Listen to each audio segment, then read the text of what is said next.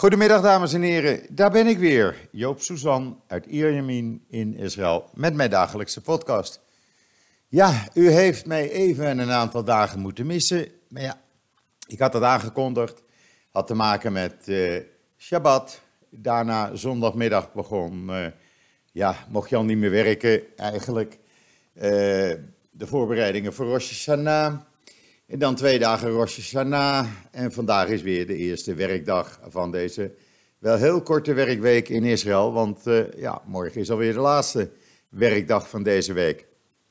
En over Rosh Hashanah gesproken, ja, het was weer fantastisch. Ik kan, uh, ik kan eigenlijk geen enkel land bedenken in de wereld waar uh, zoiets gebeurt. Het land gaat twee dagen op slot. Alles is dicht. Niemand werkt. Uh, ja, alleen de veiligheidsdiensten natuurlijk en uh, benzinestations en dergelijke, maar geen openbaar vervoer voor twee dagen.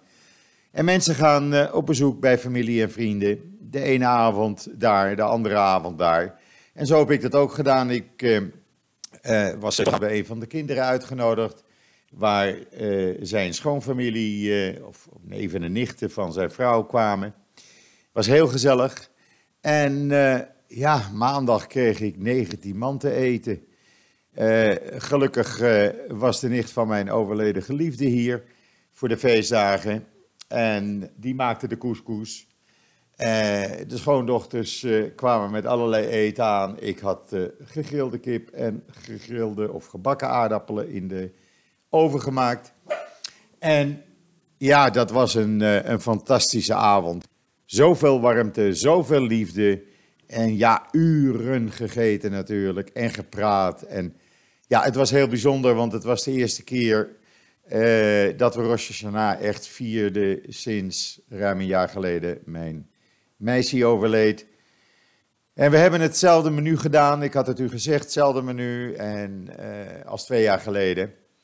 Uh, en dat was echt, het was een bijzondere avond waar iedereen... Uh, met veel uh, liefde en plezier op terugkijkt. En ja, het blijft dan toch bijzonder hoor, moet ik u zeggen. Een land wat gewoon twee dagen dicht gaat, ik zei het al zo even. Waar mensen uh, twee dagen lang de tijd nemen om familie en vrienden te bezoeken. Dat is de traditie. Zo begin je een nieuw jaar. En uh, waar iedereen, ook al ben je niet religieus, gewoon... Uh, de gebeden zegt uh, uh, voor een nieuw en zoet jaar. Met de appeltjes met honing erbij. Uh, en dat blijft iets bijzonders. Je ziet gewoon, ja. Je voelt gewoon dat er iets uh, bijzonders aan de hand is. Uh, op straat is het stil. Uh, ja, na tienen 's avonds was het hartstikke druk uh, op de weg. Ook zondagavond toen ik terugreed vanuit Tel Aviv. Want ja, de ene helft, zeg ik altijd, de ene helft van Israël... gaat bij de andere helft op bezoek en de volgende avond was dat weer net andersom. Ja, en dat gaat dan allemaal zo'n beetje rond dezelfde tijd weer terug naar huis. Maar ja, daar zit niemand mee. Niemand heeft daar een probleem mee. Iedereen heeft een fijne avond achter de rug. En uh, ja, het is het begin van uh, een paar weken Joodse feestdagen. Volgende week dinsdagavond uh, is Kol Nidrei, voorafgaand aan Grote Verzoendag, volgende week woensdag. Een paar dagen later begint Sukkot. En dan is ook weer Israël uh, de eerste en laatste dag van Sukkot dicht. En daarna is het Simchat Torah. En uh, ja, dan zijn we al aan eind oktober. Uh, maar goed, dat is een, uh, het is een prachtige tijd in Israël. En daarbij komt dat het weer enorm meewerkt. Natuurlijk, uh, het is herfst, ik weet het. Maar het is gewoon dertig, tweeëndertig graden elke dag, blauwe lucht en een strak briesje. Zo ook vandaag, het is gewoon tweeëndertig graden. En ja, dan voel je je toch anders. Uh, en uh, ja, dan mag de wijn ook rijkelijk vloeien tijdens uh, uh, de, de twee avonden dat je je buikje vol eet. Want er zijn hoeveelheden eten doorheen gegaan, ook bij ons. Ik zal het u verklappen, buiten de aardappeltjes en de gegrilde kip was er een lamsbout. Uh, er was uh, brisket uh, rundvlees, gestoofd rundvlees. Uh, er was gefilte vis, er was couscous, er was rijst. Uh, er waren vruchten, uh, ook dat hoort erbij, vooral dadels, uh, druiven, verse druiven. Uh, En natuurlijk de Pomerans, waar de zeshonderddertien pitten, de zeshonderddertien Joodse wetten vertegenwoordigen. En dat, uh, ja, dat moet dan op. Nou ja, met negentien uh, mensen, inclusief de kinderen, lukte dat vrij aardig en er was bijna niets over. Dus we hadden dat aardig ingeschat. Om u, u een klein voorbeeldje te geven van de hoeveelheden. Ik had uh, zes kilo aardappelen geschild. En die waren allemaal op. Nou, dat is toch wel een behoorlijke hoeveelheid, dacht ik zo. Maar goed, het gewone leven in Israël is weer begonnen. En ja, uh, als u joods punt n l een beetje volgt, dan uh, heeft u al het nieuws gelezen. Ten eerste een artikel van een professor van de Hebreeuwse Universiteit die zegt: kijk, de twee-staten-oplossing waar iedereen het over heeft, en vooral Europa is daar gek op, die bestaat eigenlijk niet meer. En dat is ook een grotere bedreiging voor de Palestijnen dan voor Israël. Want de Palestijnen, die hebben, het zijn twee aparte lichamen. Het is uh, Abbas aan de ene kant op de Westbank en uh, Hamas in Gaza. Dus dan praat je niet meer over een drie, uh, twee-staten-oplossing, maar over, sorry, over een drie-staten-oplossing, zegt deze professor. Uh, en ja, zolang Europa daarop blijft hameren uh, op iets wat eigenlijk al verleden tijd is, en dat niet gaat corrigeren, ja, dan zal er ook geen, uh, geen oplossingen komen. En tussen uh, Abbas en Hamas botert het niet en zal het ook voorlopig niet gaan boteren. Uh, de Palestijnse economie, ja, die bestaat uit, eigenlijk uit alleen maar uh, door financiering uit de internationale, project, uh, internationale gemeenschap. Uh, sorry. Ja, sorry, ik heb de ramen dicht en dan krijg je een droge keel. Want ik heb de airco niet aan. Um, in ieder geval, deze professor die zegt, eh, vergeet die twee staten, twee statenoplossing maar. Eh, er moet gewerkt worden aan het verbeteren van de levensstandaard van de Gaza, uh, mensen in Gaza. En eh, dat is belangrijker. En dan eh, kijken of, er, eh, of je kan praten over een soort drie-staten-oplossing eh, misschien werkt, of beter gezegd, ja, de huidige status quo eh, voorlopig handhaven. Lees het hele artikel op joods punt n l. Het is echt eh, heel interessant. En dan, om de spanning te verminderen met Gaza, laat Israël de laatste tijd in alle stilte, er is helemaal geen rugbaarheid aangegeven, laten ze steeds meer eh, arbeiders uit Gaza toe. Eh, er zijn op dit moment zo'n vijfduizend vergunningen uitgegeven voor een half jaar tot een jaar. Die mensen verdienen gemiddeld zo'n zeshonderd dollar per week. Aanmerkelijk meer wat ze in Gaza aan steun krijgen. En zijn blij dat ze in Israël in de landbouw en in de bouw, uh, de constructie kunnen werken. Ook in transport werken ze. En dat blijkt, eh, ja, het blijkt een, een, een soort geheime afspraak te zijn eh, die Israël heeft met Hamas. Van als jullie nou uh, de rellen wat verminderen en zorgen dat er rust komt, uh, dan zullen wij wat meer uh, uh, vergunningen geven. Zodat mensen ook een boterham kunnen verdienen. Uh, eigenlijk, uh, ja, die vijfduizend, het is nog niet genoeg. Er moeten ja, zo'n zesentwintigduizend uh, Palestijnen die Uh, uh, kwamen voor de Intifada en voordat Israël in tweeduizend vijf wegging, werkten zo'n zesentwintigduizend Pal- uh, Palestijnen uit Gaza in Israël. En daar zou men graag naartoe willen. En ik denk ook dat dat langzaam gaat gebeuren. Zolang, daar, uh, zolang dat allemaal uh, rustig gaat en, en het rustig blijft en er geen gekke dingen gebeuren. Het is voor Gaza goed, het is voor de inwoners goed. En het betekent dat mensen uh, uh, wat meer te besteden hebben en normaal kunnen leven. Ik vind het in ieder geval een goede zaak. Israël heeft die arbeidskrachten hard nodig. Uh, er is hier geen werkloosheid. En uh, er is zat werk.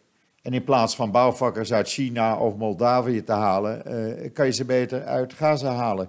Dat is dichterbij. Die mensen blijven vijf dagen en gaan dan weer terug voor het lange weekend. Ook op joods punt n l kunt u lezen dat honderd, ruim honderdtweeëndertigduizend Joden de Spaanse nationaliteit hebben aangevraagd. U weet, er was in tweeduizend vijftien, in oktober, een wet aangenomen in Spanje, waarbij mensen met Spaanse Joodse voorouders, zeg maar Sefardische Joden, een aanvraag kon, konden doen voor uh, uh, Spaanse nationaliteit. Nou, dat hebben zo'n uh, ruim honderdtweeëndertigduizend mensen gedaan. Zo'n twintigduizend uit Mexico, vijftienduizend uit Venezuela, niet verrassend trouwens, veertienduizend uit Colombia, vierduizend uit Argentinië en drieduizend, ongeveer drieduizend van Sefardische Joden die in Israël wonen.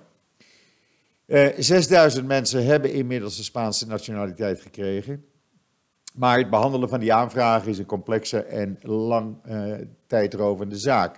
Je moet ook de Spaanse taal leren en, en nog wat van dat, zaken, van dat soort zaken. Maar goed, het is de moeite waard voor een heleboel mensen, zoals in Venezuela. Die hebben toch niets te verliezen en dan kunnen ze beter de Spaanse nationaliteit hebben. En dan op joods punt n l. tien plaatsen in Jeruzalem die je moet hebben bezocht. Echt, uh, ga het artikel lezen, er zitten filmpjes bij. Je moet uh, natuurlijk de klaagmuur, de Hisgia-tunnel onder de oude stad, uh, waardoor je, waar je eigenlijk uh, ja, kniehoog uh, door het water loopt. Het Israël Museum, de botanische tuinen, die mag je echt niet missen, bijzonder mooi. En natuurlijk de Magane Yehuda, een markt zoals een markt hoort te zijn.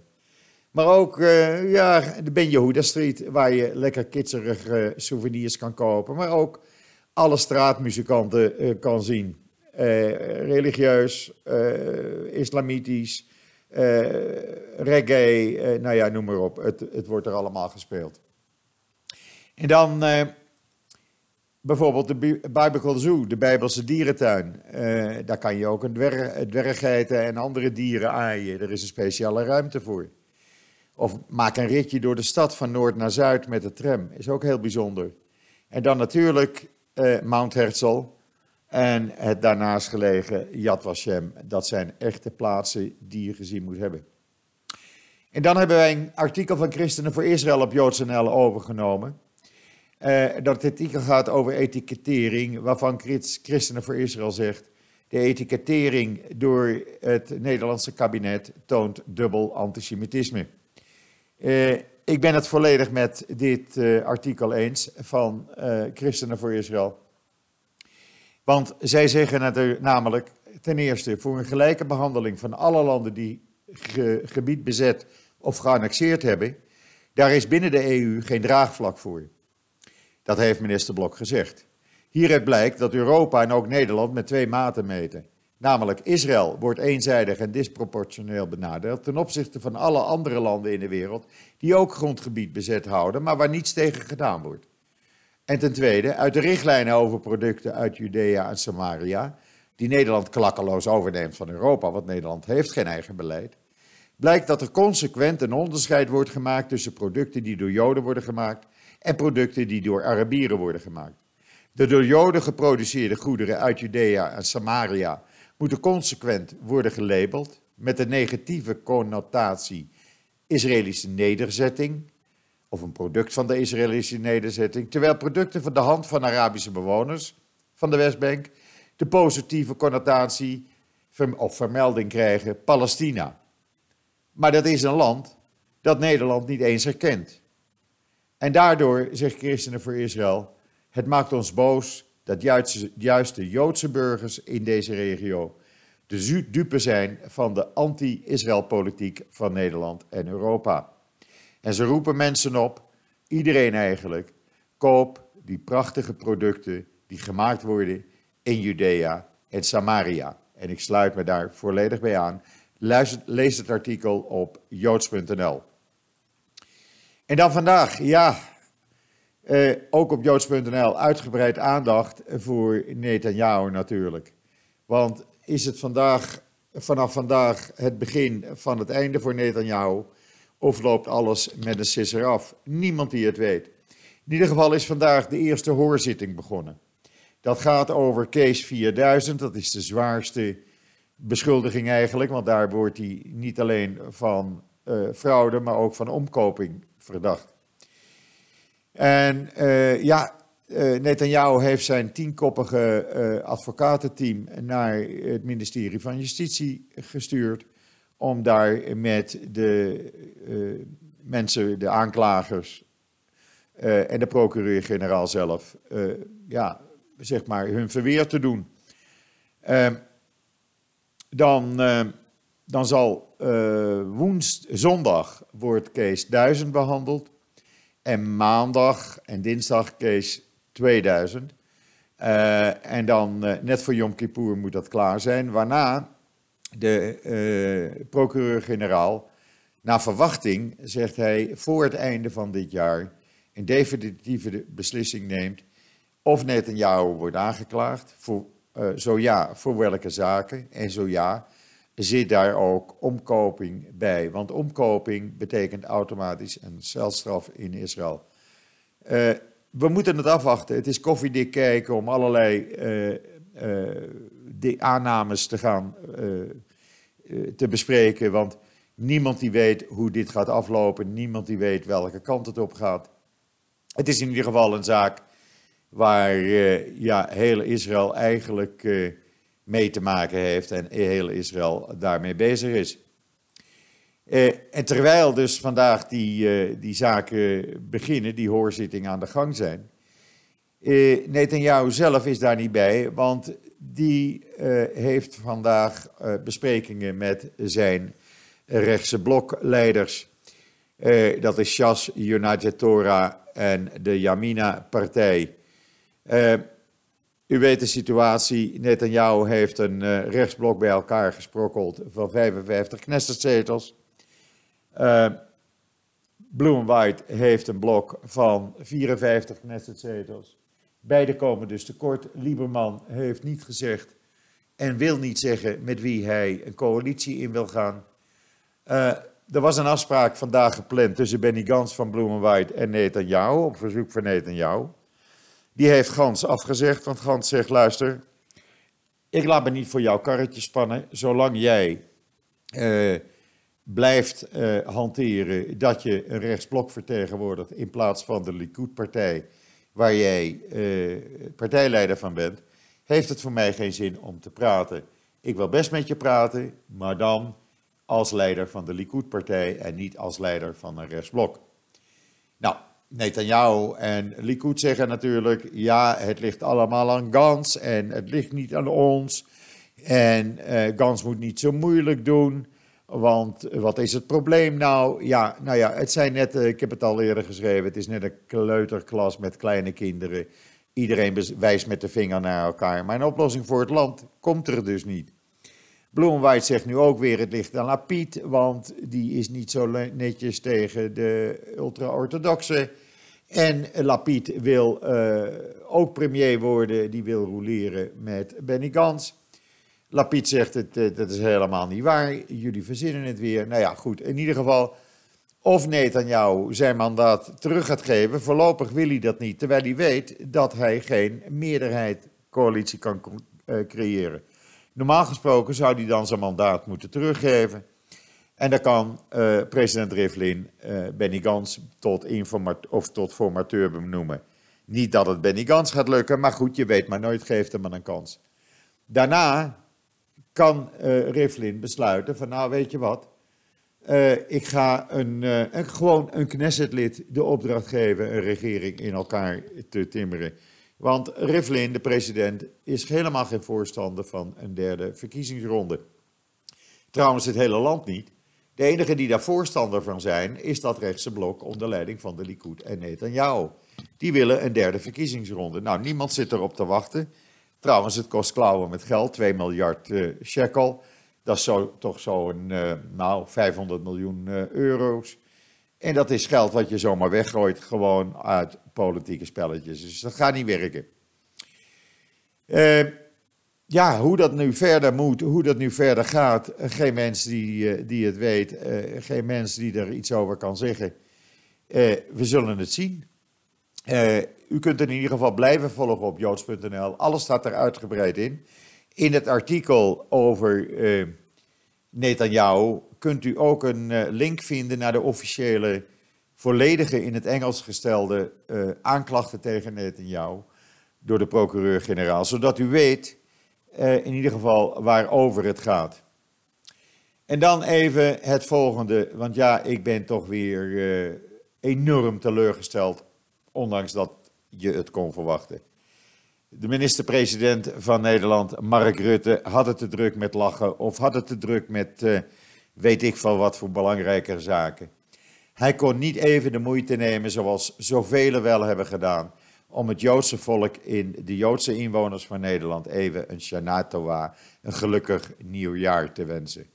Die het wel konden, was de minister, de minister van Buitenlandse Zaken van de United Arab Emirates en de Saoedische ambassadeur in Amerika, die alle Joden ter wereld Shanatowa wensten. Ook president Sisi deed het en die ook de Joden in Cairo gingen gewoon naar Sjoel.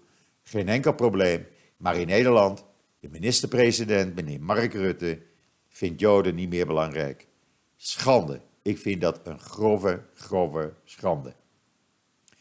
En dan in Duitsland. De oude tijd herleefde weer.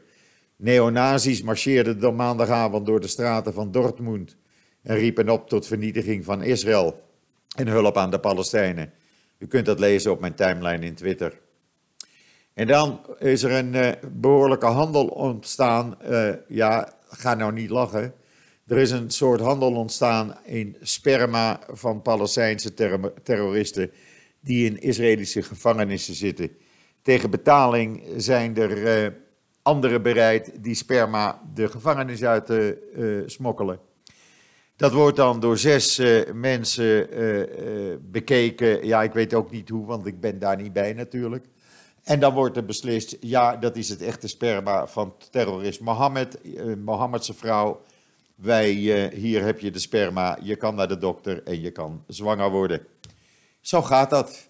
Nou, eh, ik vind het een beetje raar eigenlijk.